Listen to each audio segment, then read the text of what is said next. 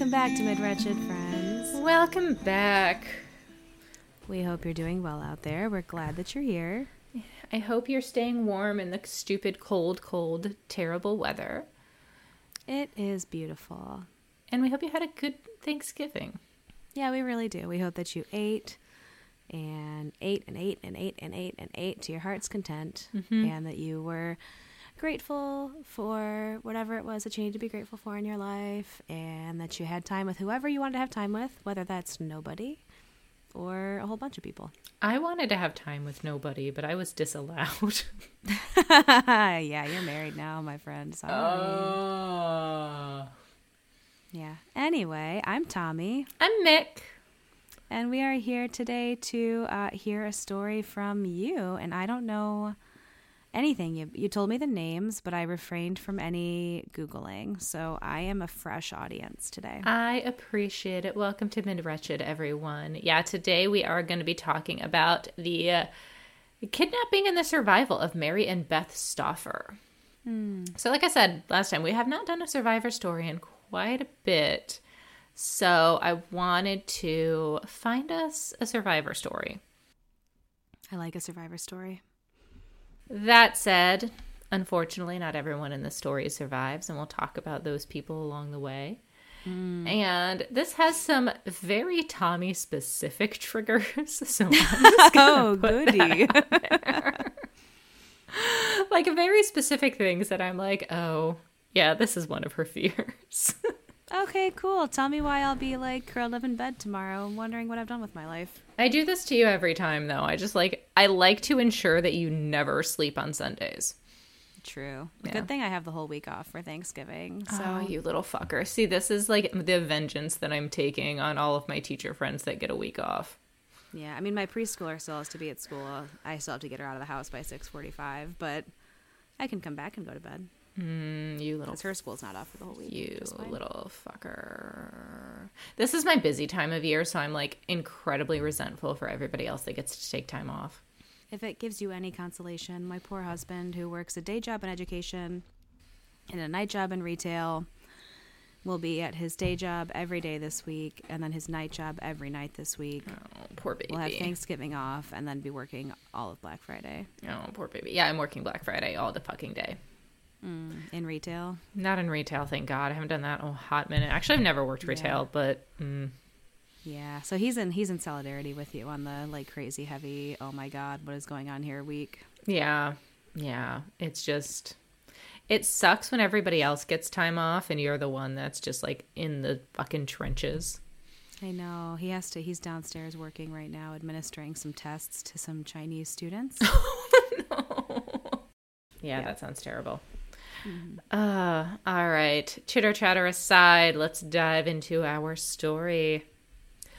Uh, today we're going to open up on May 16th, 1980, in Roseville, Minnesota, a quiet little suburb just outside of St. Paul, Minnesota, where Mary Stauffer, a 36 year old mother, leaves a hair salon with her eight year old daughter, Beth. I see your face already. cool. Go on. Mary had had a really busy morning. The family was actually preparing for a four year long mission trip to the Philippines. Mary's husband, Irv, was a Baptist minister, and the two had actually spent a lot of years working together in the Philippines, teaching and preaching. They had actually married in 1965. Mary was working as a math teacher at the local high school. They had completed their first mission trip after the, shortly after they had got married in 1967. After that, they returned and worked in Nebraska for a little bit. They had two kids, Beth and Steve. They bumped around the kind of the Midwest for a little bit before they had another chance to return for yet another mission trip to the Philippines. They love doing this shit, guys. Mm. Like they would have spent their entire lives there if they could have. And in fact, 1980 was actually just a year long furlough. They weren't even home long enough in Minnesota to have permanent housing. Minnesota was where Mary and Irving were originally from and where they had gone to hmm. college. So the family of four were now living in the town of Arden Hills in the ministry housing at Bethel College, where Irving had done his seminary work. So they were basically working in the church housing or living in the church housing in between mission trips. That's funny. Yeah. Because my husband went to a Bethel also And so when you're like Googling his Bethel, often you'll get the Minnesota Bethel. I think the Minnesota one is the big one, Yeah, isn't it? yeah, yeah. Like the main kind of one that people go to. Uh, yeah. yeah. Um, so, like I said, he was a minister. She was a former math teacher, now full time mom. And they were getting ready to return to the Philippines, like I said, in just a few days. The house was already packed up, and Mary had dedicated that morning and, well, that afternoon. Mary had dedicated the entire day to just getting the kids ready to leave for the Philippines. That morning, she had taken their six year old son, Steve, to get a haircut right before dropping him off for afternoon kindergarten. And then while she dropped him off, she picked up eight year old Beth to go get her haircut at the salon. Beth had been very excited to get her big girl haircut and happily took all the compliments that she received from the ladies at Carmen's Beauty Salon as she trotted out. Mary and Beth walked to uh, walked through the parking lot out of the salon to their 1973 Ford LTD, one of those big old boat cars, to return home for dinner. By this time, it was about four or five o'clock. And right then, um, as they were walking to the car, a man in his 30s with thick glasses approached them. Mary smiled at the man, immediately assuming that he has he was lost or needed directions or something. So I like to imagine she just gave him that Midwest smile of like, Yeah. Mhm. The polite, like tight lipped, like, yeah. Mm-hmm. like please tell me you don't need Yeah. anything. Please I don't have talk to me, but I don't have me. the heart to not acknowledge you. yeah. Yes, yes. So Mary smiles at him and continues walking toward the car. But quickly she sees the man lift up part of his shirt, revealing a gun in his waistband. He takes the gun out and discreetly points it at Beth, saying, I need a ride. He forces Mary and Beth into their Ford LTD with Mary at the driver's seat and commands her to drive north. Mary tries to remain calm and tell Beth that everything's all right. She tells the man, We're Christians. Whatever trouble you're in, God will help you. We will help you. Please don't hurt us. We'll help you get whatever you need. But the man ignores what she says, continues to hold the gun directed at her while she's driving. At one point, a police officer pulls up behind them. The man is holding the gun discreetly so that the police officer and no one else driving would be able to see it. The man tells Mary quietly to turn and warns her if that police car turns in the same directions as we do, I will kill this little girl. Wow. Luckily, the cop did not follow them around the turn. The man continues to direct them to a wooded area in nearby Anoka County. It's about a 20 to 30 minute drive. They're kind of going all around this suburban area. They eventually drive into a wooded area where he directs her to stop the car and pulls the two out. He binds their hands and covers their mouths in medical tape and forces them into the trunk. He then gets into the driver's seat and drives back toward Roseville, toward an undeveloped area where he had left his own car. Mm. He forces them to switch cars, get into the trunk of his car. This whole time, Beth is panicking, hyperventilating, crying, freaking out.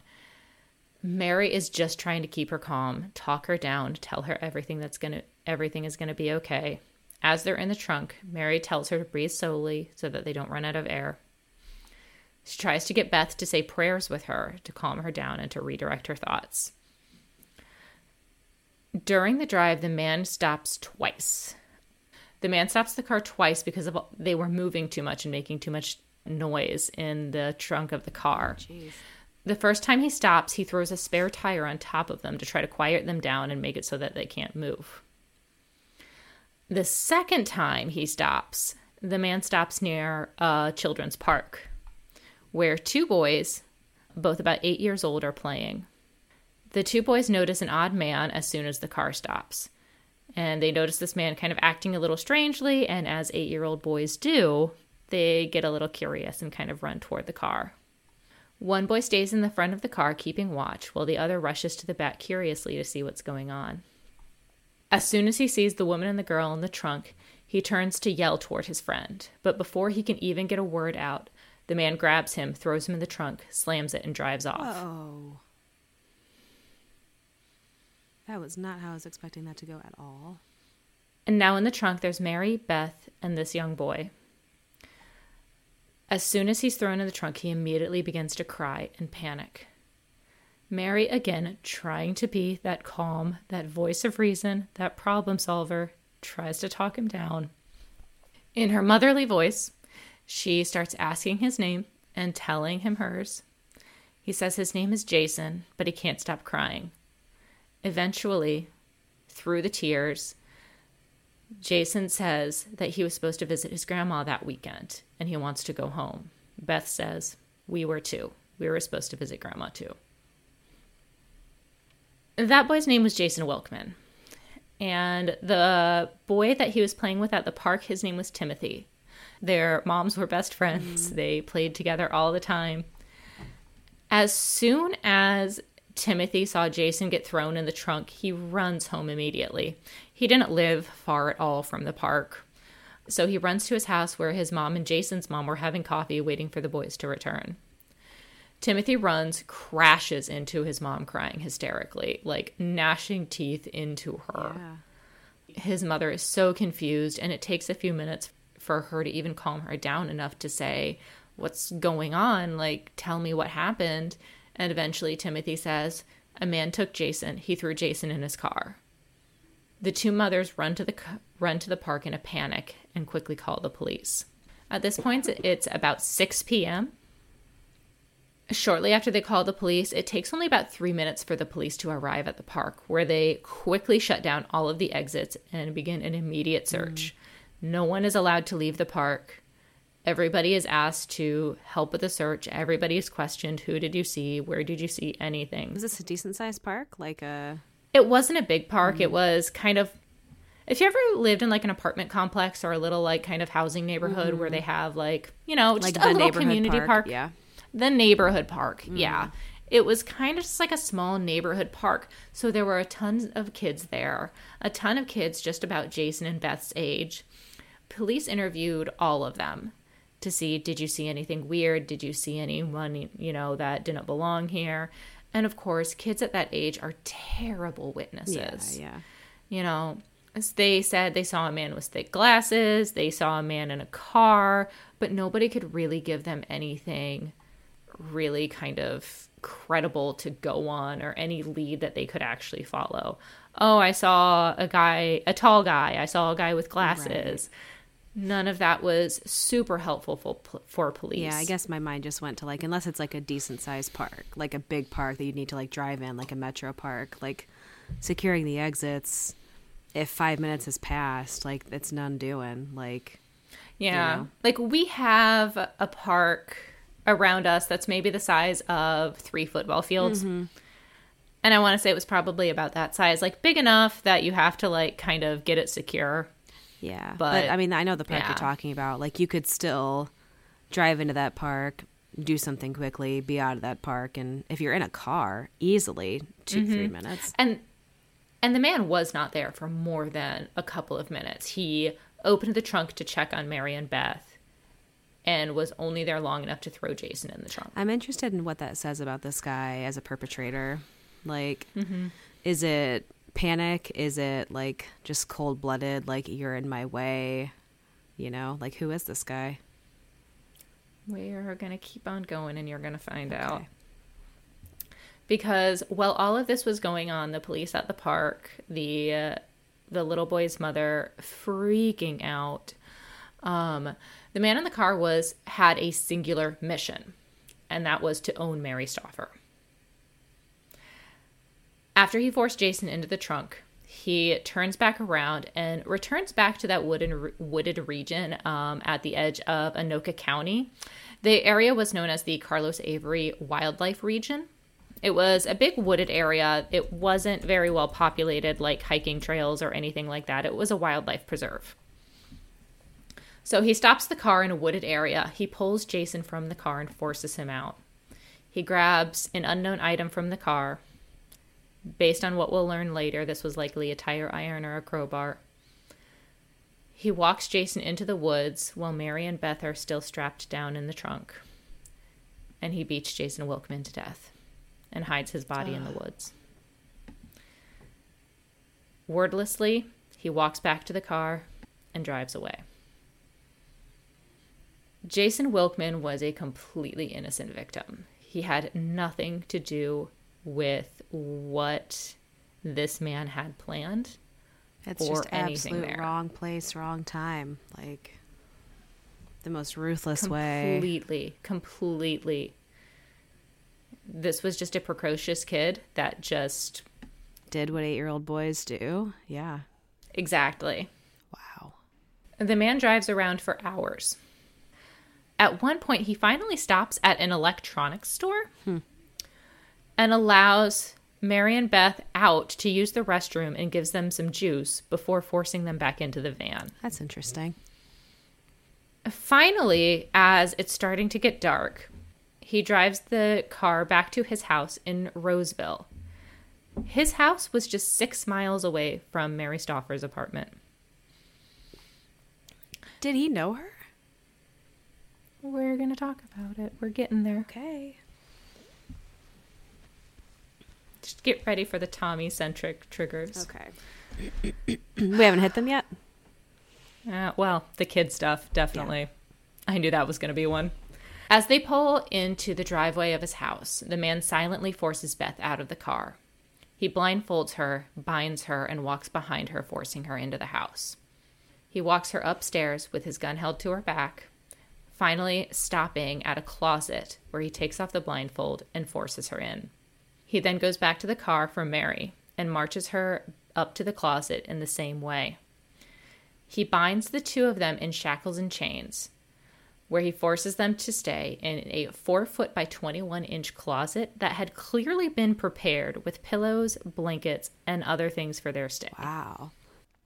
So, it, well, it was initially curious to me that he um, beat Jason to death with a tire iron or a crowbar when he's armed with a gun in a mm-hmm. rural area. Nobody would hear or care about a gunshot. I just looked up the Carlos Avery State Wildlife Preserve, and it's incredibly remote. So, Nobody would have. Nobody would have so I'm it. curious if it was like strictly meant to be an intimidation tool and not really like his violence mode. Like if his violence mode is significantly more personal, because that, I mean, even though Jason was a complete stranger to him in a complete wrong place, wrong time, like beating somebody with a crowbar is significantly more gory and difficult and you know ruthless than a shotgun. He never used the gun ever. I don't think it was a shotgun. I think it was a handgun um, because he was he was able to conceal it. Ah, that's true. But yeah, I don't think he ever intended to use the gun. Um, the idea that he beat Jason to death with a tire iron is disturbing as fuck. Yeah, yeah. Like he had no connection to this person. No, and I, I just like I'm trying to figure out like who I think this person is before you tell me who he is. and I just like I think it's a curious choice when you do have a gun mm-hmm. and you're in an incredibly rural place to do that Yeah. instead, which also takes longer than to mm-hmm. shoot somebody It takes more energy, more emotion. and more physicality. Yeah. But also, like, I don't know, you have to be colder to do that. Mm-hmm. To beat an eight year old child that has nothing to do with anything to death. I am going to send you, because I want to show you this is how Mary and Beth were chained together. Mm. This is how Mary and Beth would be chained together for the next seven weeks. Seven weeks. Yes. Okay, so to describe this, they both have like um like a waistband around them, like that kind of looks like a seatbelt, and then um kind of a third uh like strip of leather or plastic or whatever that is, kind of between their legs, and then they both have that on as like a harness, and then the the they're chained together via like a D ring in the middle, basically. So as they're ba- they're bound in those shackles, they spend the night in this four foot by twenty one inch closet, where, like I said, they would spend the next seven weeks.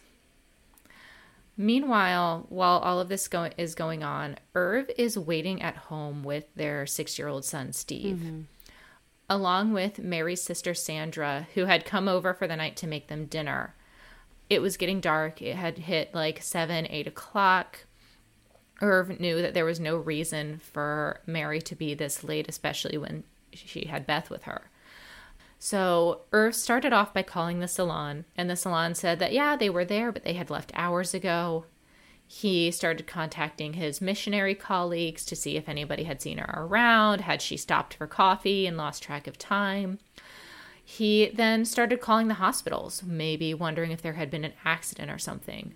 He went so far as to drive her route to the salon and back, just in case there had been an accident that nobody had reported. Mm-hmm. He exhausted every single reasonable conclusion that we would typically be told to exhaust before we start to panic.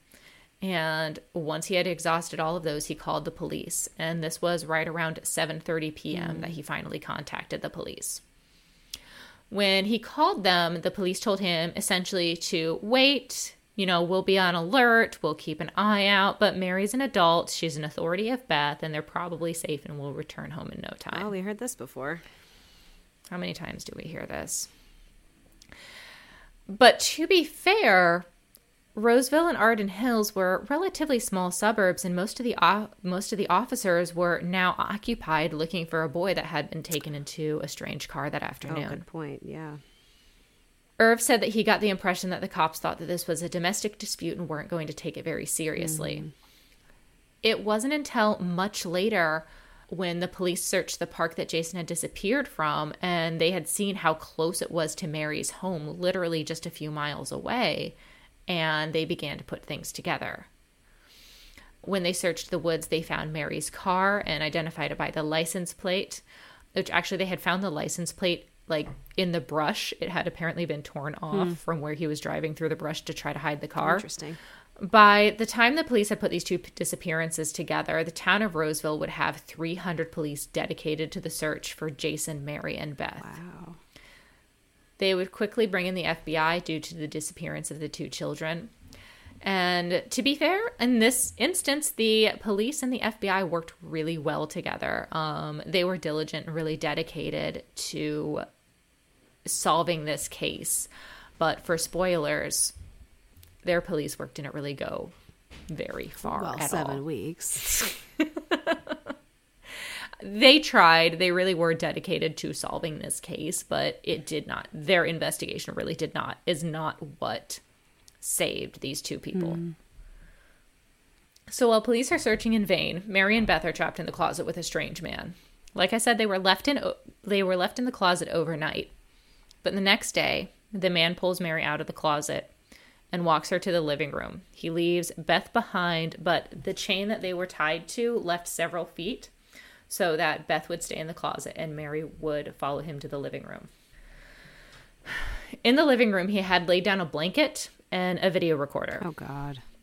He ties Mary to the furniture and turns on the camera to record them. He sits next to her and asks, Do you remember a student who developed a formula for an algebra problem? Oh, shit. Mary's memory is immediately triggered to an odd, but not unsettling, gifted math student that she had taught years ago in her ninth grade math class at Alexander Ramsey High School in Roseville. As she tries to recall the student, he reveals his name Ming Sen Shiue. Shiue tells her that the B grade that she had given him in that class was the sole blemish on his otherwise perfect academic record and because of her, he was unable to attend college. He was drafted into the Vietnam War, where he was captured, held as a POW, and tortured. That all of his misery, all of the pain that he had experienced in life, was Mary's fault for the grade that she had given him, and that now she needed to pay for it. Well, that's a teacher nightmare. I said very specific triggers. Mm-hmm. So this is where we're going to stop and talk. Who is Ming Sen Shiue? Ming Sen was 29 years old. He was born in Taiwan in 1950. Both of his parents were high achieving academics. His mother was a mathematician. His father was a forestry worker who or a forestry researcher who actually developed what's known as the continuous forestry inventory system a system that is still used today to track forestry and health in natural resource areas. He had written dozens of books on conservation and agriculture. He was an incredibly well respected researcher and scientist. Interesting. So, this is a person that grew up under a lot of academic pressure. And a lot of kind of expectations. He was the oldest and the firstborn son in a Taiwanese family. In 1958, his father was offered a job at the University of Minnesota. His family had actually been waiting to have more children until they could immigrate to the US. That was always their plan. And so after Ming Sen was born, they started applying vigorously, knowing that they would have more opportunities once they moved to the US. So when his father was offered this job at the University of Minnesota, which if you guys don't know, this is an incredibly prestigious like research institute. It really is a yeah, an amazing university, an amazing place to be a researcher. Mm-hmm. Yeah. And especially if you're doing agricultural and forestry research, I can only imagine that this was kind of a dream job for his yeah, father. Yeah, no kidding. So in 1958, the family settles in Roseville, Minnesota, like I said, a suburb right near the university and right next door to Arden Hills. After the family moved, they had two more children. The children that the family had had after they moved to the US were given English names, mm. something that Ming Sen, Ming Sen uh, apparently really resented as he was teased and really resented his own name. On a completely unrelated note, I kept calling him Ming Tsai, mm. who is an incredibly prestigious chef. Oh, interesting. And definitely not yeah. that person. um, but as I was I I was watching the new Top Chef or the new Iron Chef battle, mm. and Ming Tsai is on it while I was typing oh, this. Oh, no. And it was fucking up my. I'm bad at wordsing, and you know this, and this is fucking it up really bad. Anyway, um, so within three years of moving, however, so they moved in 1958, and by 1961, um, Shiue's father died suddenly. Natural causes, very sudden, very kind of traumatic for the family. But apparently, before he had passed, Shiue's father told him that now he would be the man of the house and that he was in charge. Now, Shiue apparently took this to the extreme. As he got older, he became not only a bully to his younger brothers, not only abusive toward them, but downright sadistic. Mm. One brother he would beat with a belt until he was black and blue. His younger brother, he once forced into an oven and turned it on. Oh my God. And this didn't stop when he was an adult. Even as they grew up, as they entered adulthood, he was physically assaulting his brothers. Um, and his mother, mother was. We're going to talk okay. about that. His mother wasn't immune from his own abuse. Oh wow! Although she caught a different kind of abuse from him. On several occasions, his mother awoke awoke to find Shiue in her bedroom. he once instructed one of his younger brothers to go into her room and to touch her breast. Shiue once cut a hole in her pajamas in an attempt to view her genitals. It would seem that by the time he was a teenager, between the sadistic behavior and the sexually driven behavior toward his mother, really few people in his life were safe from his torment. He threw rocks at vehicles, he started fires.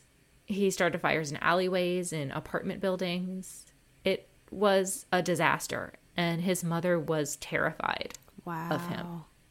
This is like how many signs can a person throw up that they are going to commit horrendous acts of violence in their life.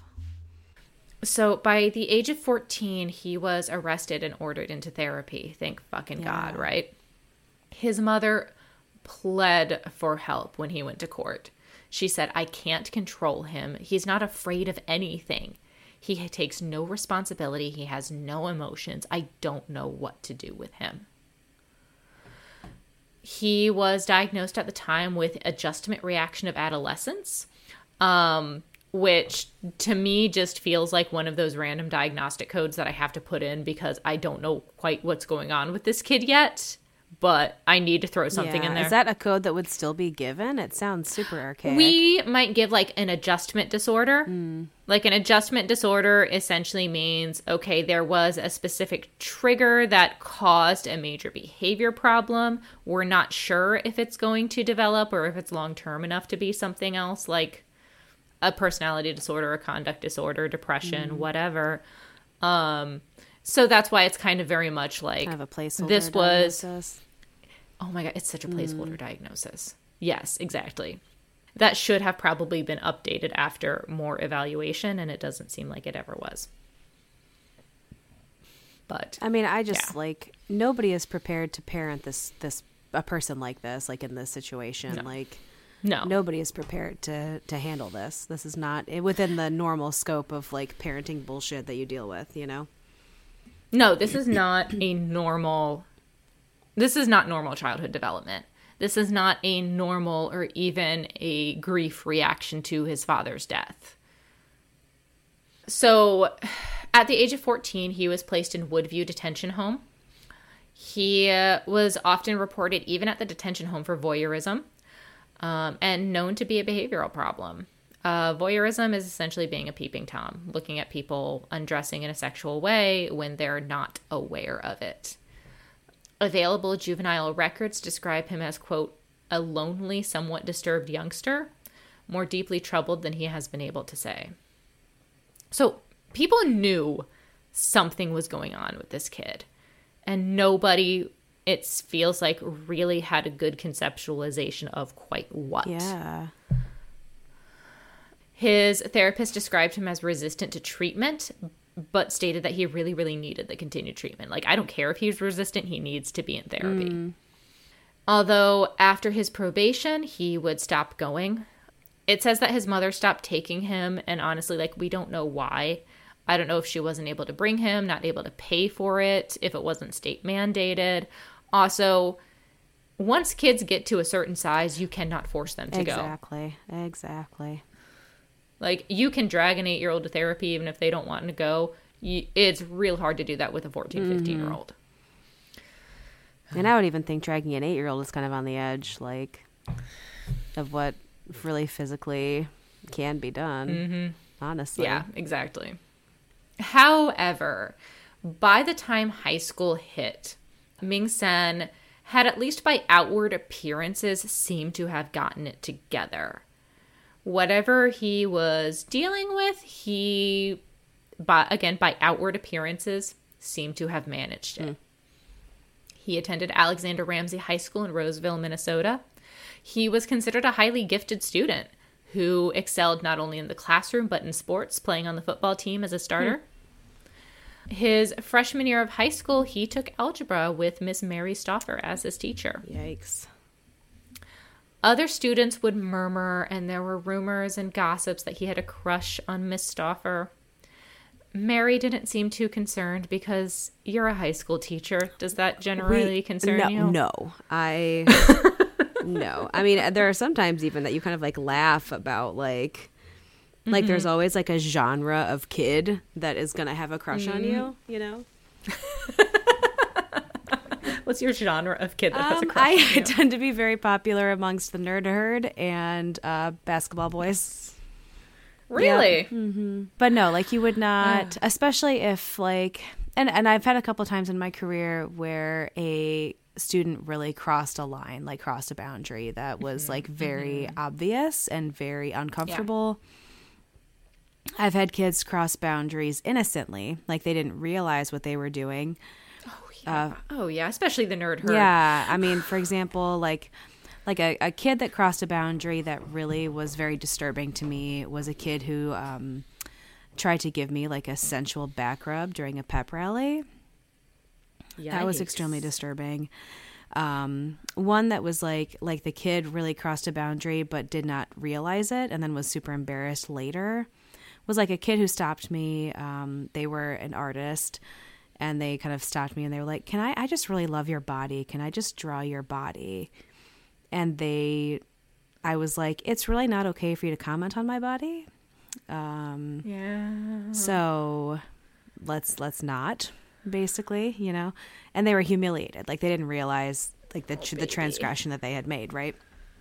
So, and certainly like stuff like that, especially when you're young, like that does happen. And you know, um, I had, we had a kid at one point that was um had a, a, foot fetish, and a friend of mine has lovely feet. She knows who she is.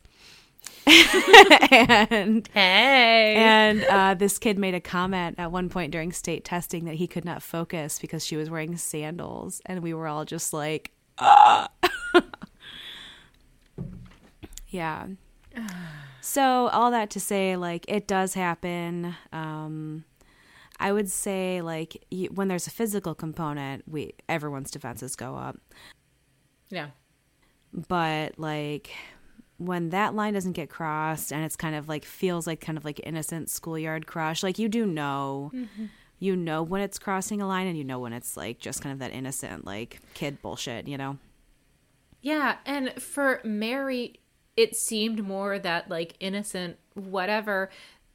To be honest, from what Mary has said, Shiue didn't really make that much of an impression at all.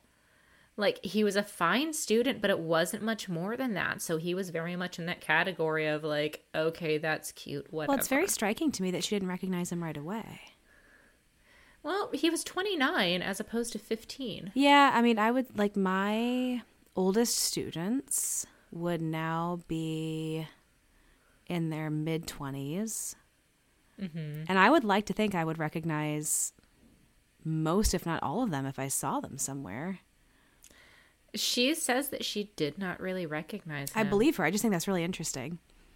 I mean, is there a racial component here? Mm, well, that was my other question. Like, Yeah. so my other question was Is this an area with a large or at least a prominent Asian population?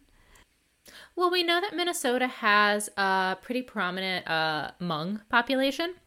Taiwanese, I don't believe it's as large. But I wonder about like and this in area 1980. specifically. Let me just look it up real quick because I also like it was striking to me. Oh, what is it? Alden Hills? You said.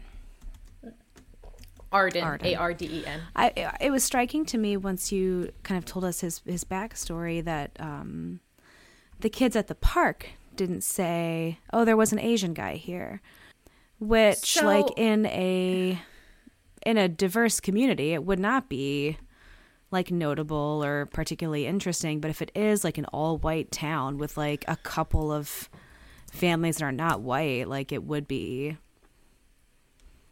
obvious, you know. So the children would give a. Um, I'm actually going to send you the sketch that the kids gave, that the kids contributed to. Apparently, the sketch looked like Irv. Huh. Um, I, I, Yeah, it looks like Alden Hills has hovered around uh, 90 to 95% white and 3 to 4% Asian for its entire inception. That's the sketch that the kids would give from the park. Oh, oh. Interesting. And then this is this is Ming Sen. So you tell me if those look alike or Hmm. Although I will say the sketch is not a great sketch, but it's not the worst sketch I've ever seen. And it is striking to me that they got the right age. It says about 30. Mm-hmm. Black hair, dark complexion, dark eyes. I'm curious about what his actual height was because they have also like a pretty tight height range. Five nine to 5'11 is what's on the sketch. That's just a couple of mm-hmm. inches. That's pretty tight range. so I just sent you another one Wow. of Ming Sen. Yeah, the sketch is like definitely like um, a bowl cut, basically. The guy looks, I would say, ethnically ambiguous. Yeah. Personally, like if it was colorized, I think you could probably, you know, it could go a lot of different ways, I guess. But Ming Sen Shiue is like a very clean cut looking guy, like close cropped hair, kind of Buddy Holly glasses, like no facial hair. like looks very clean cut, like kind of preppy mm-hmm. almost. And that's a kind of a cleaner picture of him. There are other ones of like shortly after and closer to the arrest where he's looking a little bit scragglier. Mm-hmm. That I think probably was a little bit more his. So there's kind of more his daily appearance. Yeah, I mean, it's still the Buddy Holly glasses. He still he has a like a faint mustache, but not really any facial hair. Like, When you, you know the when young people get a mustache and it doesn't grow in all the mm-hmm. way. it's like I'm trying here, you Yeah. guys. Mm-hmm. But it's still no, it does not have the like. I know the the sketch definitely looks like a I'm a bad guy, you know, like kind of sketch. Hey, well, and it's given by a bunch of eight Sure, year olds, yeah. right? And also, I'm going to send you the map. I'm going to put all of these will obviously be up on the socials, but this is the map of where everything happened. Uh, uh, okay. Yeah, so everything is super close together. Mm. It's within a handful of miles. Uh, other than the Carlos Avery Wildlife Park, Jason Wilkman is abducted, basically caddy corner It's from so where Mary and Beth close. Yeah. Wow. That's really that's very striking how close that all is. I think it's really interesting that he seemed to have a plan though, like a. And I, I hope that we'll get into his head a little bit more later, but like, why drive? Because did he drive twice to the wildlife area? Yeah, my thought is that he was trying to disorient them. Um, I think he was trying to disorient them. I think he was waiting for it to get dark so that he could get them into the house while it was dark. And I think he wanted them to think that they were further away because if they knew that they were six miles away from That's a home good point. Yeah. and they knew that they were in their own stomping grounds, their own home, things would have been completely Yeah. different. Yeah. I think that Mary would have processed it very different because, as we're going to see, Mary's a badass. Obviously. All right. Yes. so, Continue on. um, Sally Forth. Mary did not think much whatsoever about this crush from this kid. Again, teachers get crushes. Mary was Mary was cute as hell. Very perfectly 80s style, and I don't think that it sh- she thought twice about it. She had only taught for 2 years and then she moved on with her life. Shortly after she finished her 2-year tenure, she was back in the Philippines. But while Mary moved on, Shiue never did. His infatuation grew and b- kind of became a full blown obsession. He began to fantasize about Mary, writing out his sexual fantasies with Mary and other actresses. They would find over 700 pages of written out violent, sadistic sexual fantasies about Mary Wow. in which Ming Sen would rape and violate her and other women, sometimes in Mary and the women alternatively like begging him to rescue them, begging him to please them, but then it always turning into this violent rape fantasy. Even after Mary left teaching and went on her first mission trip in 1967, this obsession was growing and growing and growing. For years, he harbored these fantasies, and every year they became darker and more violent. When the family moved back to Minnesota, he began stalking her, following her, hiding, always out of sight, always in a place where she would not be able to see him. She had no idea that he had been stalking her this entire time. And slowly, day by day, the longer she was in Minnesota, Ming Sen began to take more risks. At one point, he sought out the address of Irv Stauffer, an address that he found in Duluth, Minnesota. Hmm. He went to this address in Duluth one night in 1975 and broke into the home with a gun. He forced the residents out of their beds and onto the ground where he had tied them up, only to realize that this was not the home of Mary and Irv Stauffer, but the home of Mary's in laws, Irv Sr. Oh and his god. wife. So he broke in and nearly kidnapped Mary's in laws. Wow. At the time, Mary and Irv were actually in the Philippines. But I mean, this really, I just want to take a moment to appreciate what this family has been through because that Yeah. is also incredibly traumatizing, obviously, for Irv's, Irv Jr.'s parents, but also just to know Mm-hmm. that that happened to your loved ones is really horrifying. Well, and here's the thing Irv and Mary never knew about this while they Oh, were in the? Philippines. Ming Sen would eventually let them go, but threatened that if they ever reported this, if they ever went to the police, if they ever told anyone, he would come back and kill them. Mm. So they never did report this incident to the police. Wow. They didn't tell Mary and Irv about it until four years later in 1979. Hmm.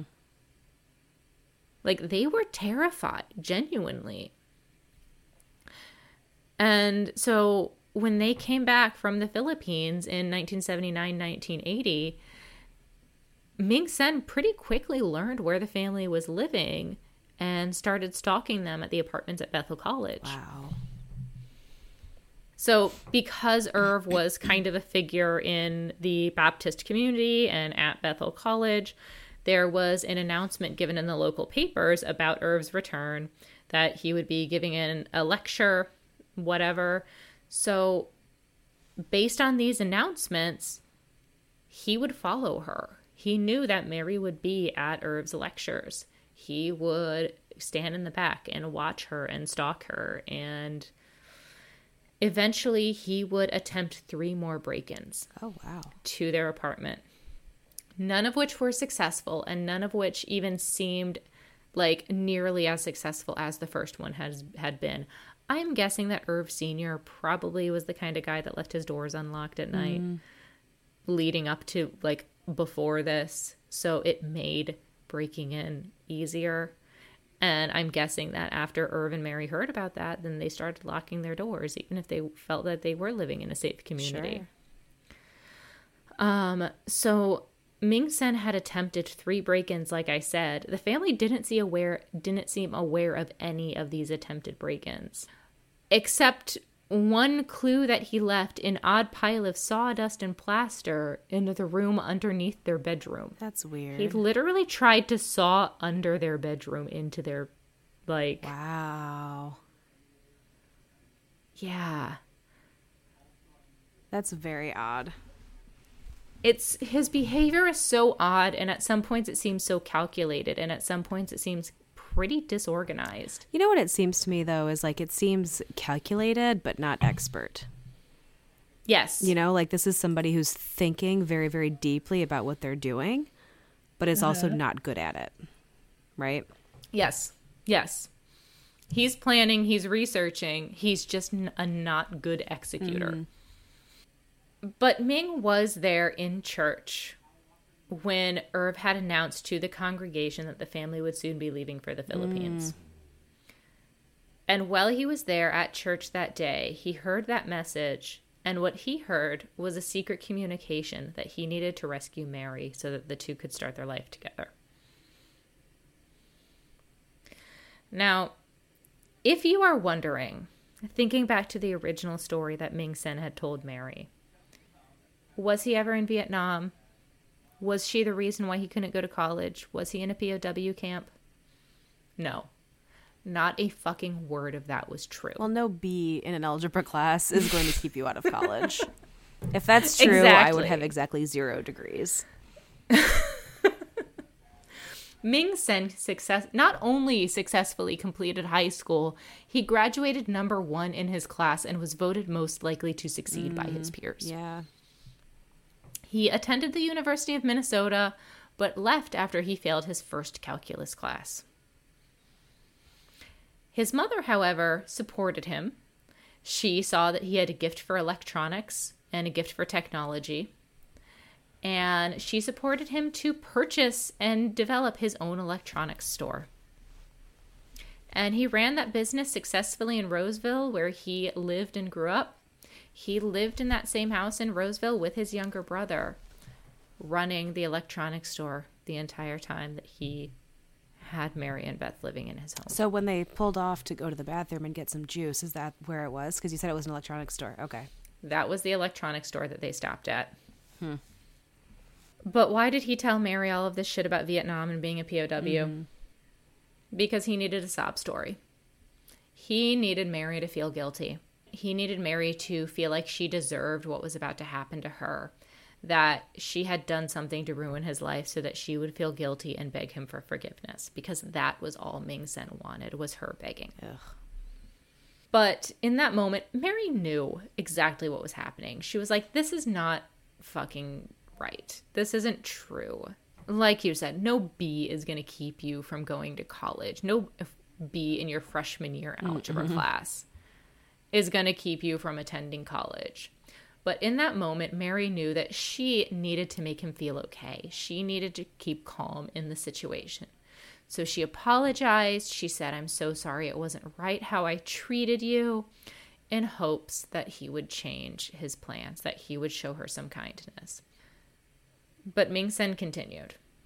And while she was tied to the furniture, as he finishes his diatribe and he finishes his lecture at her, he began to remove her clothes and he said, quote, I don't want your scars to be physical. I want them to be emotional.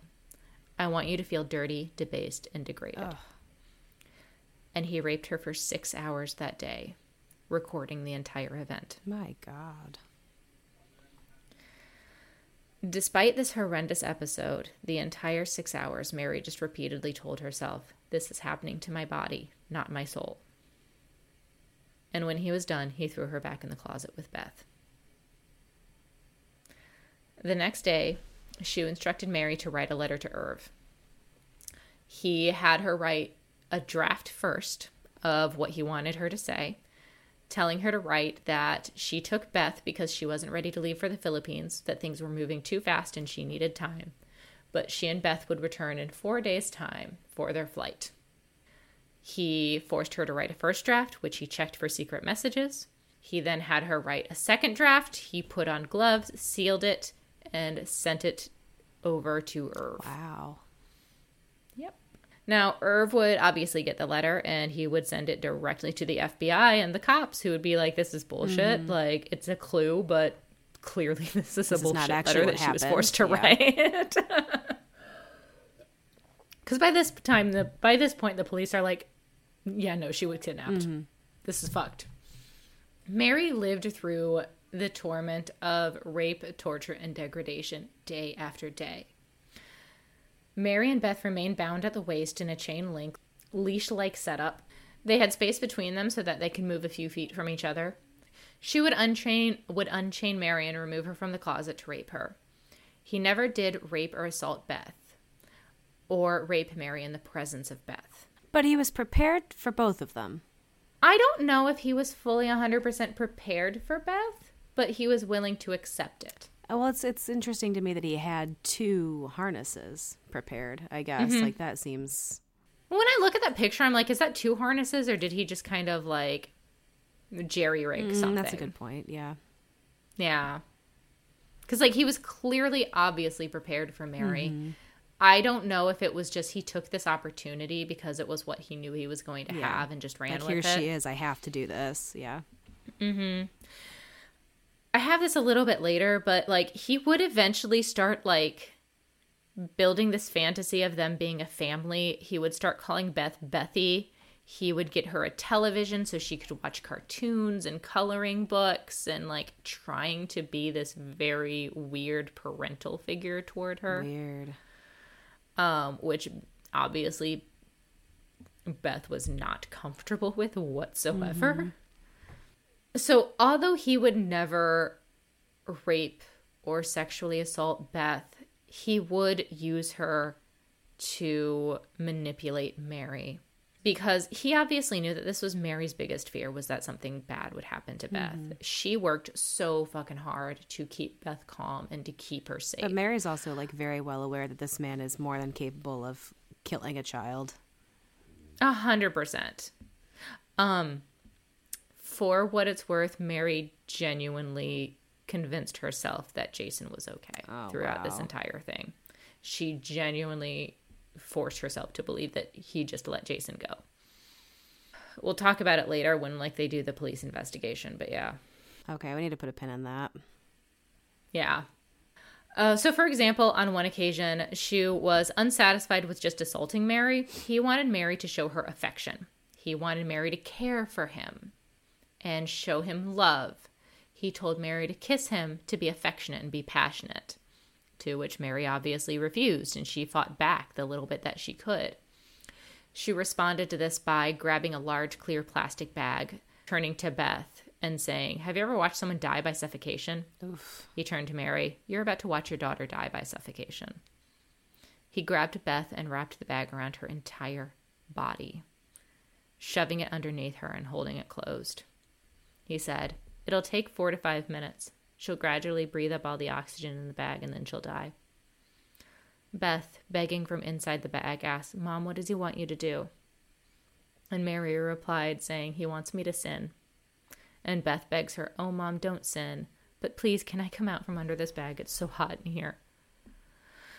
He held Beth in that plastic bag for nearly five minutes until Beth could no longer stand the sight of seeing the sweat running down Mary's face and starting to see her struggle to breathe. And with desperation, she quickly gave Shiue a, pe- a kiss on the lips, which he was unsatisfied with, so she kissed him again. She finally removed the bag from Beth and dragged Mary off to what she would describe as the most horrible rape session she had experienced. And this was the terror that Mary and Beth lived with for weeks, weeks after week. Shiue terrorized the two and raped Mary all the while maintaining his day job at the electronics store. He would keep the two chained up in the closet most days, but on some days when he was feeling extra sadistic, he would take Beth, lock her in a box that would keep, he would keep in his van while he was at work. Wow. Yeah, which Beth shockingly would survive in the summer heat with no water and no restroom for the entire day. That's pretty amazing in and of itself, yeah. Only to be returned to the house and then locked back in the closet. On the 10th day, by the 10th day, Shiue had become comfortable enough to let Mary and Beth out of the closet while he was home. He allowed them showers and allowed Mary to make meals with the canned food and minimal supplies that he would provide with them. This was actually something that Mary had managed to kind of negotiate mm. with Shiue, saying, Well, Beth is a child. She needs nutrition to survive. You need to get us actual food. Because until then, he was basically giving them like bread and water. My guess is why Shiue did this is he knew that if anything like irreparably bad happened to Beth, Mary was gonna become fucking unpredictable. Mm. Like Beth was a bargaining chip, yeah, yeah. essentially. As long as he, Mary had to keep it together for Beth, Mary was more controllable. So, like I said, Shiue starts bringing Beth board games and a TV and calling her Bethy and having family dinners together, and it's really fucking creepy. Um, now, like I said, this entire time, Shiue's younger brother was living with him in the basement. Yeah.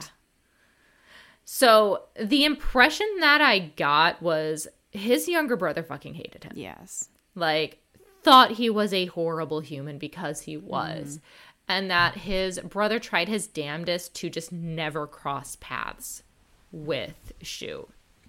He never went upstairs. He would only notice, like, oh, the kitchen's really clean today. Hmm. That's weird. Oh, it looks like he cooked. That's weird. At one point, he told his friend, I think my brother has a girlfriend and that's fucked up because my brother's disgusting. Mm-mm. True. If. Eventually uh the younger brother would move out he would go for he would leave for like a year abroad and when the younger brother moved out she would start letting them kind of move more freely around the house Again, kind of back home, Irv is working with the police trying to find his wife and child. Shiue knows that they have to be looking for him, especially after he had murdered Jason. Like, this was kind of a fucked up situation. So Shiue wants the police to believe that Mary left because of a domestic dispute. Um, but he was watching the media and he knew that the police thought that this was a kidnapping. So he forces Mary to write a second letter. Mm. And the second letter instructing her to write asking Irv to call off the police that nothing wrong is that and that she was never coming back. Like, hi, Irv, nothing's wrong. It's fine. I didn't get kidnapped. I'm just never coming back tell the police to stop. So this is obviously a spoiler, but do they recover Jason's body before The end of the No. seven weeks. Okay. No, no, they they would not recover Jason's body until after actually um, his trial. Wow. Yeah, he uses that as a bargaining chip in his sentencing. Um, again, throughout all of this, Mary is constantly aware and alert. Mary is a badass, okay? Like, she is trying to catch any glimpses of information that could possibly save them, that could possibly be used.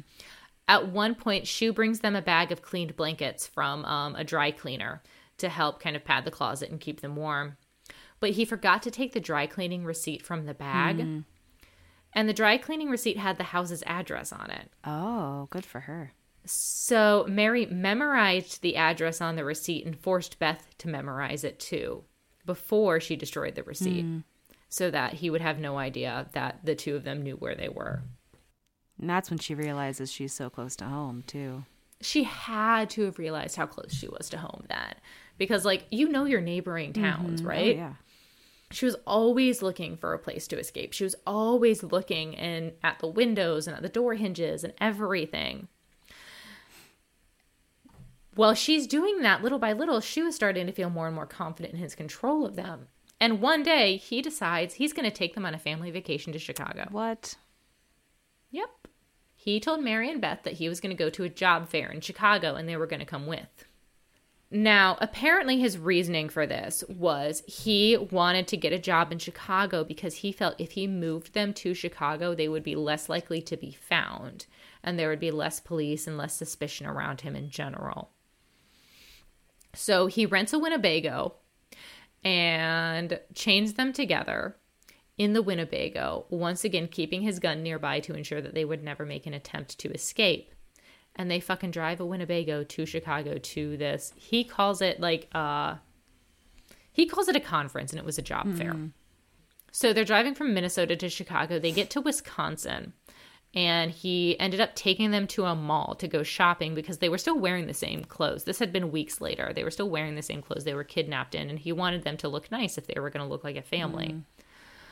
While they were at the mall, Mary is hyper alert, looking for ways to reach out to people with authorities. But Shiue kept her super fucking close, always with his gun in hand. Like, would ne- never let them more than a few feet away. They- he even made Mary pay for the fucking items. Wow. Mary used her traveler's checks, hoping that if she used a traveler's check, it would alert the bank that she had made a purchase in another state. Hmm, smart. Smart, but it never went anywhere, unfortunately. I mean, they had to have looked just awful before they got those new clothes. I mean, at this point, he was allowing the, allowing them to shower. Yeah. I don't know if he let them wash their clothes or something, but yeah, he finally let them buy new clothes. But they had been in those for weeks. Wow. So from Wisconsin, they head toward uh, suburban Chicago in Elk Grove. So he gets a hotel in Elk Grove, but he never lets them go into the hotel. He just parks the Winnebago there. Shiue attends the job fair and networking event, living his life, whatever. Meanwhile, Mary and Beth are stuck in the Winnebago on a hot fucking summer. At one point, while they were in the parking lot of this fucking hotel, uh, Beth starts banging on the windows. Every time she sees somebody walking by, she starts banging on the windows, trying to get somebody's attention. At one point, she fucking does. She gets the attention of a few teenage boys walking by, and she yells at them, Hey, can you help me? I've been kidnapped. And the boys just kind of laugh and keep walking by. Wow. As their Chicago trip came to a close, Mary convinced Shiue to let her call the Bethel apartments to see if Irv had waited for her. I don't know why um, Ming Sen agreed to this, but she convinced him to say, I want to call the apartments. I want to call Bethel College. He takes her to a public payphone, and with a gun at her back, he calls the church's main office and connects her with the services director. She gets him on the phone, and the director asks what her name is so that she can con- so that the director can connect her. At this point, Ming is briefly distracted as somebody is yelling at him to move the Winnebago. And as he's distracted as quickly as she can, Mary whispers, It's me, Mary, Mary Stauffer. But the man doesn't understand what she says because she was talking too fast. Oh, no. And Ming returns his attention to Mary and forces her to hang up as quickly as she can without any message getting through. Wow. So they come back to Minnesota after all of this st- shit. At this point, when they get back, Shiue's brother had moved out. Um, Mary and Beth are given more space in the home. Like I said, they're able to use the restroom, different parts of the house, but they're still chained together all day. On June 15th, Father's Day, Ming Sen, for whatever reason, decides to let Beth call her father. Would you like to hear the audio of that? Yes. Hello, Irv speaking. Hello, Dad? Yes, Bethy. Are you okay? Yeah. Is mommy okay? Yes. That's good. Oh, I'm. Yes. Happy Father's Day. Oh, thank you so much, sweetie. We can't talk anymore. Um, when can you come home? No. Irv is cool as a cucumber. I still hear his brokenness. Oh, yeah. I mean, Like he keeps it so cool for that little girl. Mm-hmm. as a parent, you hear his brokenness. But mm-hmm. I think that he did a really good job keeping it together for Beth. Yeah, that kind of breaks my heart a little yeah, bit. it does. And I don't know. I guess I don't understand Shiue's motivation for doing that. It feels malicious. Yeah. And it feels sadistic I mean, my to like give this. Yeah. my knee jerk is that that's that would be after he decided that he was going to kill them. Mm-hmm. Honestly, like that's where my my mind goes. Is just like he's like, okay, well, I'm gonna let this happen and say your goodbyes because I'm done. He went a little bit different. I think for him, he was getting more and more engrossed in this idea of being a family. Mm-hmm. Rather than killing them, he decided, this is my family now. And there you should say goodbye to your dad because you're my family now. Mm. And we're we I'm your dad. Because shortly after that, Mary overhears Ming Sen talking to the guy that he originally rented the Winnebago from, talking about how much it would cost to do a long term rental. Ming Sen had thought, you know, it was kind of nice. Like we had everything we need in the Winnebago and we could just pick up and leave and go wherever we wanted. Mm-hmm. And that, you know, I could sell the house and we could be on the road and that's how we could live our lives. It would be much easier to stay away from the police than living in the literal town that you kidnapped this woman from. Yeah, Mary said when she overheard this phone call, she said it was at this moment that she knew they needed to get out, that Ming was never going to let them be free. yeah. A few more weeks pass. On the 4th of July, Ming Sen takes Mary and Beth to Como Park to see the fireworks. Como Park is a big kind of park complex. Mm. Fields and fireworks and lakes and all of mm-hmm. that shit. A, you know, a big popular area for the Kind community. of like like a metro park, like a big big park. Yeah. He holds them both close, still with his gun at his side, never letting them more than a few feet away from him. Mary said that she saw at least three sheriff's vehicles during this trip, and she desperately tried to make eyes at them. She desperately tried to give them that look of, I'm in trouble, mm-hmm. help me. But she was too terrified at to say anything or to make a move. Her fear was if I run, he'll take Beth. Yeah. He'll kill Yeah. But what she did do was every time she saw a sheriff's vehicle, or when she saw the sheriff's vehicle, she memorized the phone number on the side, repeating it to herself, repeating it to herself, repeating it to herself, because that was the local police department. And later, when they got home, once again, she made Beth memorize it too. Smart. Mary and Beth start again. I I think especially after the Fourth of July, after they start seeing, oh, he's taking us in public. He doesn't care anymore. He we're his. He thinks. Yeah. They're starting to lose heart. They're starting to lose faith that this will ever come to an end. But Mary was doing her damnedest to stay strong, despite the torture, despite the rapes, despite the abuse and the neglect that they both suffered daily. Mary was looking for a way out. And she had decided, fuck this, we're getting out of here. I'm sure she didn't say fuck this because she was a good person. right. But she said the equivalent of yes. she said the equivalent of it. Um, and again, I think that Shiue started picking up on this. The two of them are reading each other at least pretty accurately because he had been more, more and more lax ever since his brother left, giving them more space on the chain to walk about the bathroom and the hallway. He started to worry about increasing their freedom in the home, and so once again, he's like, "Ah, no, you're going back into the closet. Fuck you guys." And this time, once again, tying them together, looping the chain that had held them together around the top hinge from the closet door, further limiting their movement. Mary sat in that closet day after day, studying every inch for a way out. Trying, and she said that she would always find herself staring at that hinge pin that their chain was tied to at the very top. On July 7th, Ming Sen leaves for work the way that he always had, leaving them chained in the closet connecting Mary and Beth, and the chain linked through the top hinge pin of the closet door and locking the closet door behind them. Mary waits. Time goes by. Hours, minutes go by, patiently waiting to make sure that he's gone. And with her bare fucking hands and pure determination as she's been staring at this hinge pin day after day, she starts to try to move it. And she starts slowly, little by little, forcing the the top hinge pin out of the door. Hmm. If you know what I'm kind of talking about, the hinge pin. If you look at like your clo- your doors, there's like the one at the top where there's like a little pin that closes that closes down on it. Mm-hmm. And it's usually really fucking tight. Yeah. Like they're really hard to get out.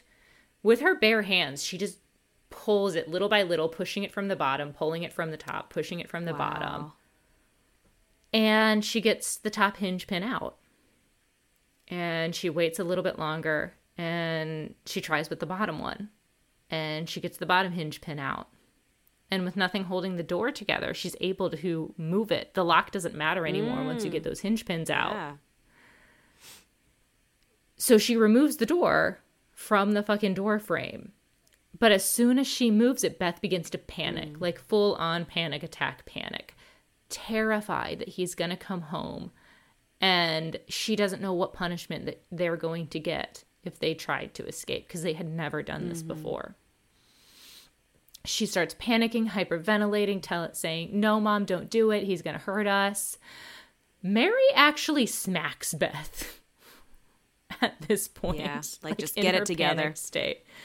Get it together. In recalling this moment, Beth said, I did panic. She did smack me.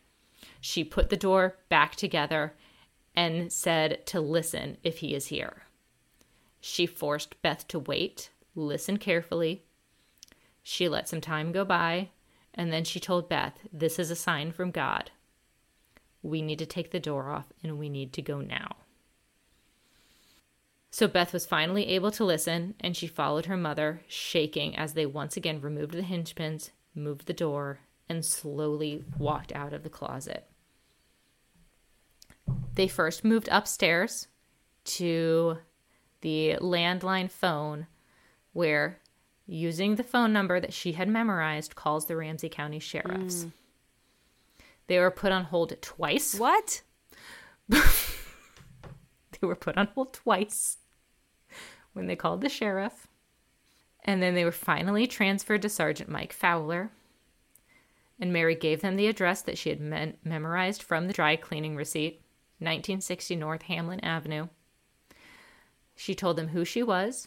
She said, I am the kidnapping victim from nearby Arden Hills, the area by the Bethel College apartments. And Sergeant Fowler asks her, Is Jason with you? Like I said, up until that point, Mary had genuinely hoped and prayed and believed that Ming Sen had let Jason go home. She had no idea, or at least had convinced herself, that Jason was still alive. So when Sergeant Fowler asked her if he was if Jason was with them, she simply said no. And a quote from a later interview with Mary, she said, quote, "That was worse than the rapes or the initial kidnapping. I had a 6-year-old son, friendly just like Jason, I could picture it I could picture it happening to him and I thought about Jason's parents and prayed. Mm. That was the most devastating for me. Yeah, I believe it. Police said that they would send someone immediately to the address that they had given, and Mary and Beth ran outside.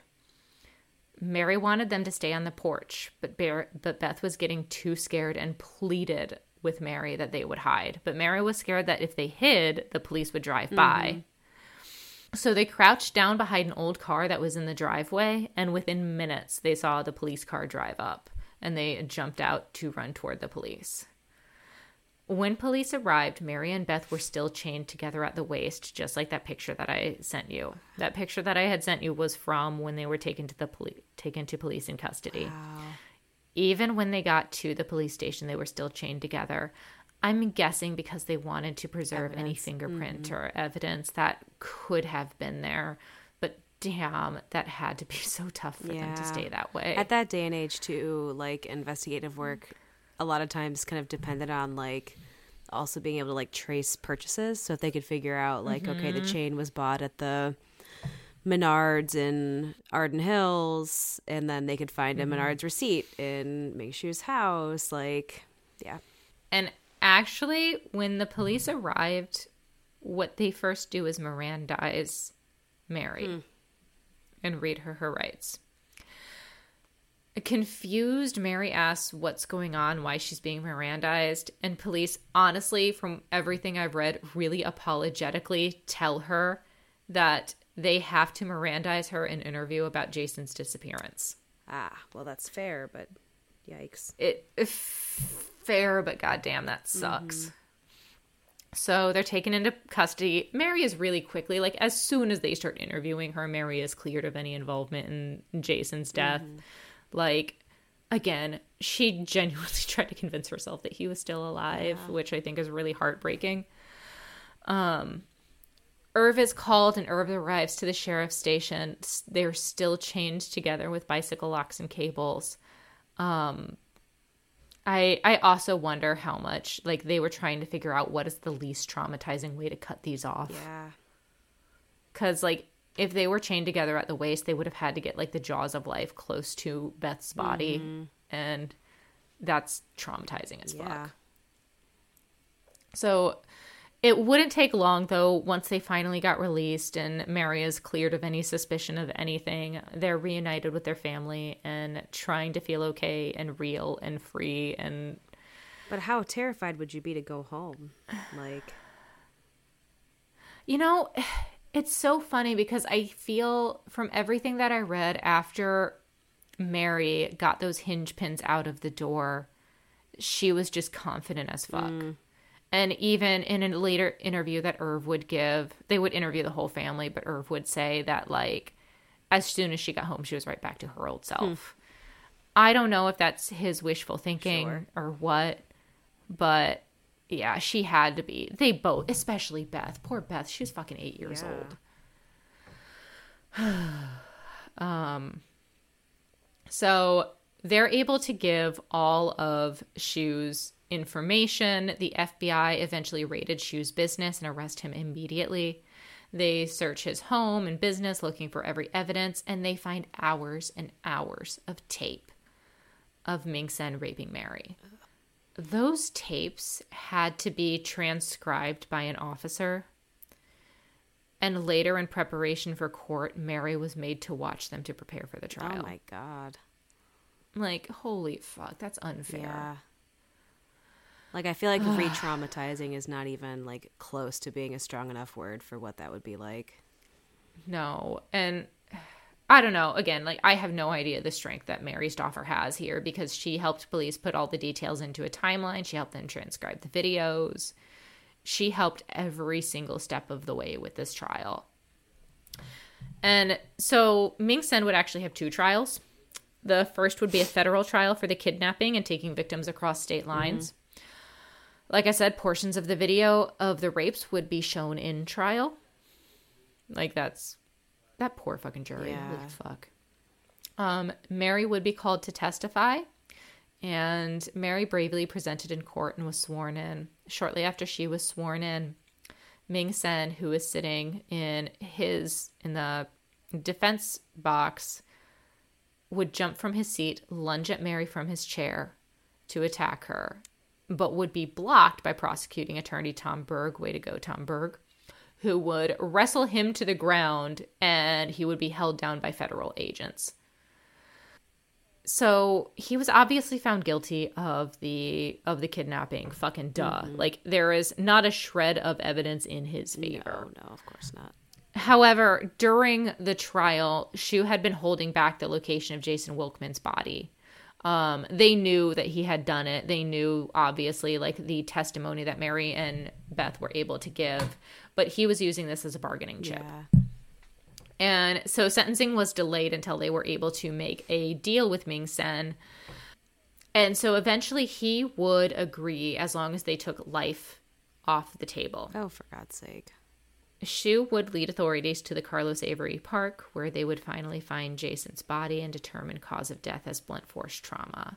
This was absolutely traumatizing to Jason's family because they were obviously hoping that their son would come back just as much as fucking Irv was hoping that Mary and Beth would come back. They were really genuinely holding out hope, especially after Mary was found. Um, so since he gave up the location of Jason's body, Shiue would be found guilty of kidnapping and sentenced to 30 years in prison with no chance of parole. This was in 1980. There was a subsequent trial for the murder of Jason Wilkman. Mary would once again have to testify, and once again, short as soon as she was sworn in, Ming Sen would lunge from his seat this time, he made it past the lawyers and marshals and was able to grab hold of Mary. He grabbed her around the neck and grabbed for a knife that he had managed to smuggle into court. What the fuck? yelling, Get back or I'll kill her. This guy is Unhinged. Completely unhinged. Like, at no point does he ever, ever give up on this. He had told Mary at one point, It doesn't matter if I'm lo- locked up for 25 years, I'm coming back for you. And he has like no respect or regard or I I mean, I feel like he's sensible enough to know the gravity of the situation that he's in. Like he understands that he's in court. He understands what he's up mm-hmm. against. But he thinks that his mission is above that. Yeah, he thinks that his right to marry is well and above the court system, well and above her bodily autonomy or anything. When he attacks her, he would cut her so deeply that it would require 62 stitches. Oh my god. That courthouse should be ashamed of itself, by the way. Fucking would. Because it was a lieutenant that was on the outside of the court that finally rushed in and grabbed him away from Mary. Like how did he get a knife in there? How did he get a knife in? And how was it a lieutenant on the outside of the court system that had to rush in to do Yeah. this? But he grabbed Mary away, brought her, dragged her in the back to where the judge's chambers were. Mary said she did not even feel the cut. Like it was that much adrenaline, it was that much whatever.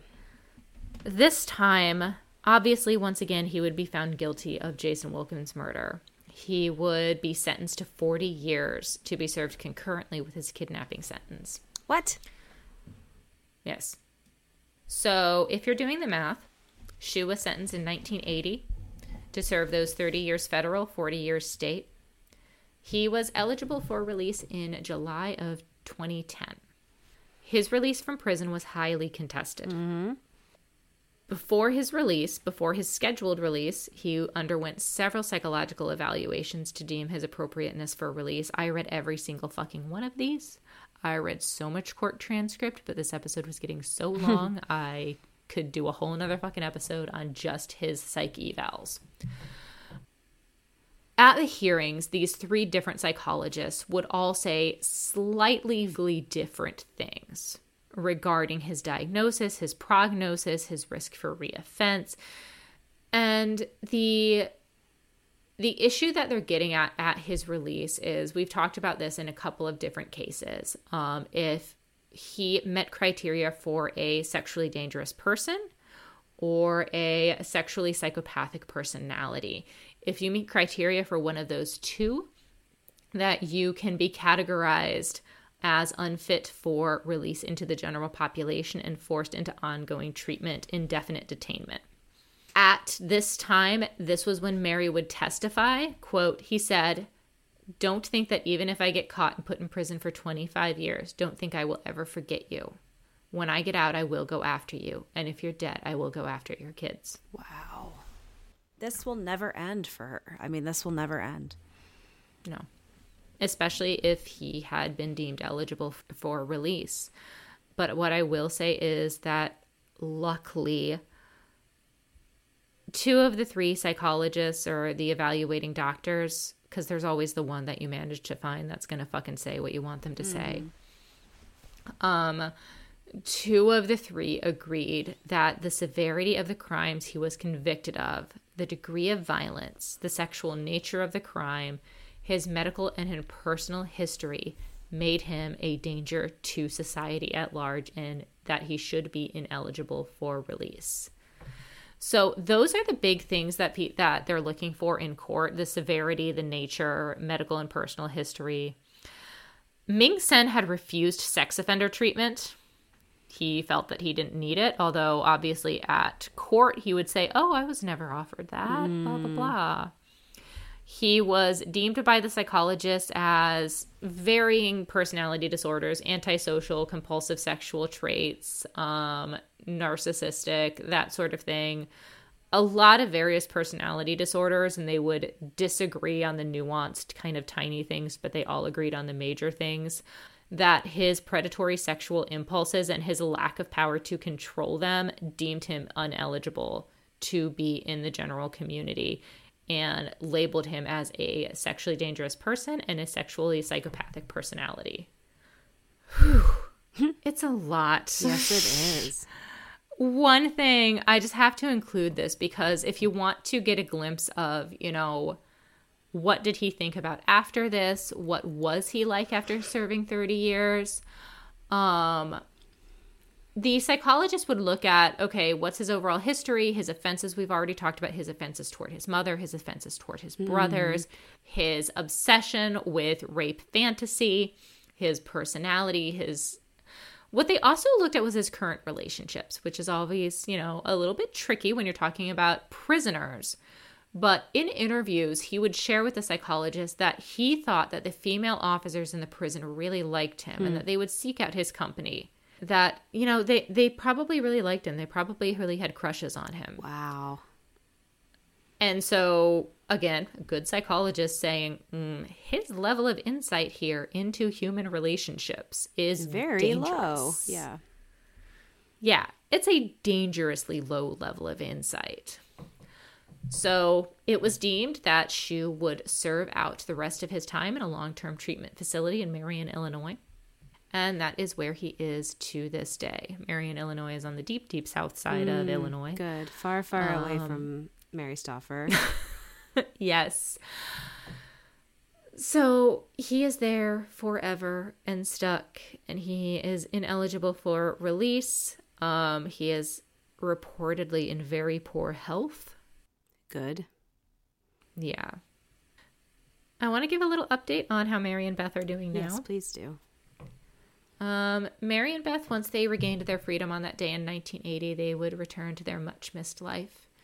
Irv and the rest of Mary's family shared that Mary seemed unchanged despite those seven weeks of trauma. The family, after a period of rest and a period of reconnection, would actually return to pursue their work in the Philippines, a literal world away from everything that they had gone through in their hometown of Roseville, Minnesota. Um, during a court hearing in which she reportedly apologized for ruining Mary's life, Mary responded in a follow-up interview saying, quote, "He didn't ruin our lives. He ruined his own." Mary has refused to let Ming Sen have any power over her, any power over her sense of self, and any power over her mental health. She's a badass. Yes, she really is. she uh yeah there was a lifetime movie made about this incident Oh, wow. um and she was interviewed just kind of about how do you feel about this story being told how do you feel about you know, people talking about what happened to you. And she said, quote, I think many people have gone through really bad things. Many women have been raped. They need to see that there's life after this.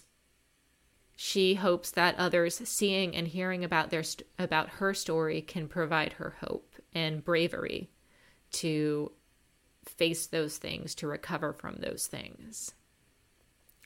Beth, I think she was a child when she went through this, and I think that she has had a little bit more tr- trouble coping and kind of managing the trauma that she went through. She seems to be thriving. Hmm. She is married. She has children of her own. Um, she has a new name, which I will not give because she deserves that privacy. Yes. She has said that it has been very, very hard raising a child after what she went through. That she, you know, you have a Velcro kid. Beth has a Velcro. Beth is a Velcro mom. Yep. You know, and I don't blame her for one single bit of that. She said it's hard to take them into the park. It's hard to let them out of my sight. I mean, I think when you have any kind of childhood trauma, parenting has a, an edge to it that is really difficult.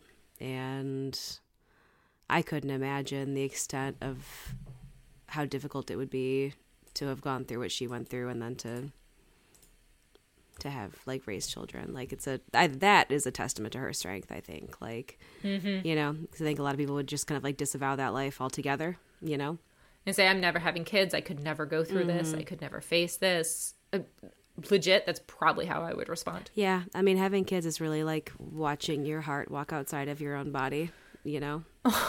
and so, yeah, I think the, I, that to me, that's like, that just says a lot about her fortitude. Yeah. And even though she's I not the one that the- gives the interviews, she's not the one that, you know, does all these things like media wise that our mom does, like, I think she needs a lot of respect for that. Yeah. I mean, she will. She'll participate in interviews and she will do these things. I, you know, trauma when you're in your 30s is different than trauma when you're 8 Um, and I also think, again, the personality differences and the way you go about your life differences. I think that, you know, Mary shut herself off. From what I gather, from my impression, she shut off every single emotion that she could during that experience to just go into straight protection mode. Yeah. Um, Yeah. Yeah. And it sounds like she was able to. I mean, I'm sure, you know, there's some, I would imagine there's stuff that she has gone through, you know, after all of this that you wouldn't God, say in an interview, you wouldn't say Uh-huh. publicly, you know. But her family always talks about her as being so brave and that she recovered and that there was, you know, you would never know a difference. I'm sure in Mary's brain, she knows the difference. there's she she knows the difference. She knows what she went through and she knows where she struggles and you know, I hope that she gets all the love and support and therapy and everything that she could ever dream of. Yeah. Amen. Jeez, that That's- was not what I expected today at all. I am Ah. very shook. Yeah.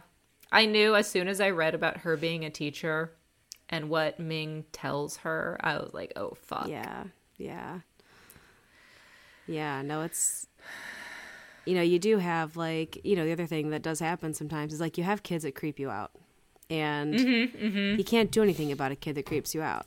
It's just like Yep. this kid's creepy. I feel like one day he'll probably do something bad. But Yeah. and like you know you can do whatever you can to like avoid situations with that kid to whatever extent possible, but you know we don't have a lot of control over that stuff, right? So it's interesting to me that this kid like never stood out to her at all. Like Yeah. I don't know. I think that is always again, like I'm on I I'm on a different side of this where I see the kids in therapy and I see the ones that I worry about the most are the ones that make themselves fly under the radar. Mm-hmm. Until there's some kind of triggering event or something that happens and Yeah. But yeah, I was also just thinking like like Mary didn't teach for that long and she was very very young when she was his teacher cuz he was only uh 6 years younger than her or 7 years younger than her. So Yeah, she was like 23 when she was teaching him. Yeah. and so I think also like with with experience and time and exposure to a lot of different types of kids, I see things now that I would not have seen in my first couple of years. Oh, right? yeah. Like you Oh, yeah. notice things, the instincts change, the, you know. So it could be that like if she was a 34 year old teacher like me, that she might see signs from him that 22 year old her would not have seen, right? Yeah. Yeah. because your perception just changes with experience over time and i think the younger that you are in those first couple of years like we all have a much like rosier naive outlook on a lot of things than you end up mm-hmm. with after many years in education you know? Yep. and the things you see um, and the different types of kids that you see go through different types of things and you learn very quickly that like red flags and little things that make your hair stand up on the back of your neck do not come in the packages that you expect them to when you're 24 I think about this a lot that the red flags we're trained to look for never look like red flags. Mm-hmm. Like it's everything is always disguised, everything is always hidden. And kids get savvier and savvier about, you know, what they say and how they present mm-hmm. themselves. yeah and kids know and they'll say even to you like i'm not going to say what's going on because i know you'll have to report it Oh yeah, 100%. Anyway, so that is the story of Mary and Beth and the very unfortunate loss of Jason Wilkman. Indeed. Well, we'll be thinking about Jason Wilkman's family and his memory, and I'm sure that in all of this, like, um, probably at the time the media firestorm, he probably got lost in a lot of that shuffle. You know, He he really really did. It's really kind of tragic. he's not lost in our shuffle. No. We hear you. Yeah, we do. Yeah, So why don't you tell us a little bit about what we're going to be doing next week? Yeah, so next week we're going to be looking at a uh, missing persons case. So we don't know at this point or not if this is a true crime story in the sense that we don't know if a crime has occurred.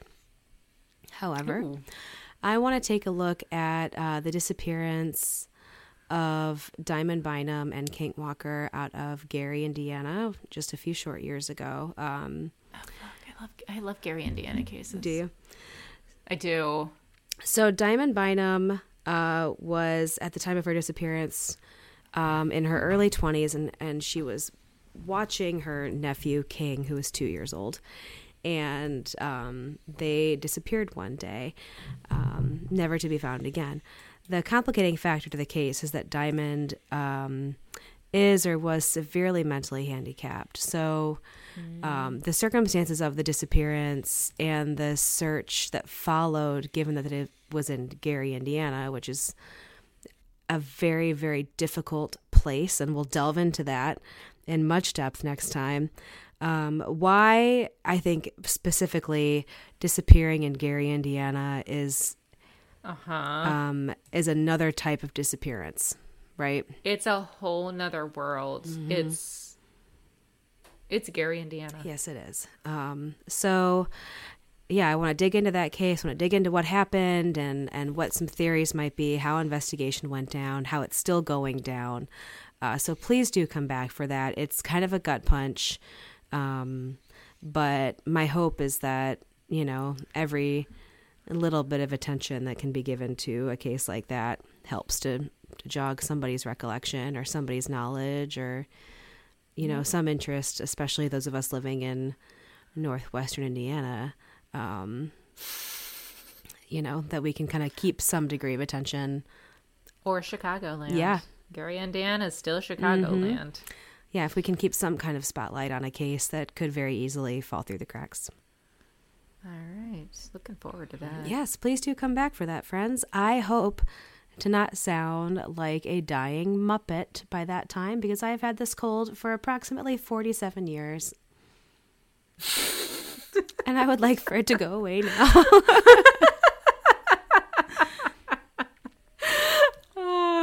I'm sorry. Thank you. I, I mean, if I still sound like this next time we sit down, I'm not going to be able to talk through it. So we're going to have to. I uh, hope you get the mother mucus. Me too. The mother snot is very important. It's very important. You know what's funny is I found my next case while I was looking into uh, Darren Vann. Oh, yeah. Out of Gary, yeah. Mm. Because I was looking into the murder maps shit. Ah, I'm glad you're doing Darren Vann because I was thinking about putting that on my list. But I'll take it off Uh, now. he's he's been on my list for forever. Have him. He's terrible. He's all yours. He's it's so much though. It is. It's it's gonna be a two parter, and so it's like, when do I have the time and energy to dedicate to him? Mm-hmm. And also, I'm trying to not to spend all of my time in Indiana. Me But too. y'all are fucked up. Y'all are fucked. I know it's so bad here. It's so bad. In our It's Ohio and. Indiana. I can't. I I, can't get out of there. It's terrible. it's terrible. All right, friends. So please come back. Uh, in the meantime, hang out with us on the socials. Please talk to us. We love to hear from people. Uh, keep rating, keep sharing, keep telling your friends. We would love more mid wretched buddies out there. We love them. We love chatting. We do. Not right now because I sound like this, but in general, yes. So I mean, yeah. yeah, no, I need to go to bed um, and sleep this off on the air mattress in my Velcro preschooler's room because she needs me Oh, to sleep in her room or she will refuse to go to bed. So that's my fate tonight. That sounds literally awful. I am so sorry. What if you just didn't? Like, Oh, then I have to deal with being the one that broke a promise. Anyway, people, please think of me and send kind thoughts as I will be uh, slowly deflating an air mattress over the next eight hours. I'm sorry, guys. Happy Thanksgiving. Indeed. Cheers to this holiday season. Uh, please remember to be nice. and eat cheese. and we love you. we love you. We sure Bye, do. friends. Bye.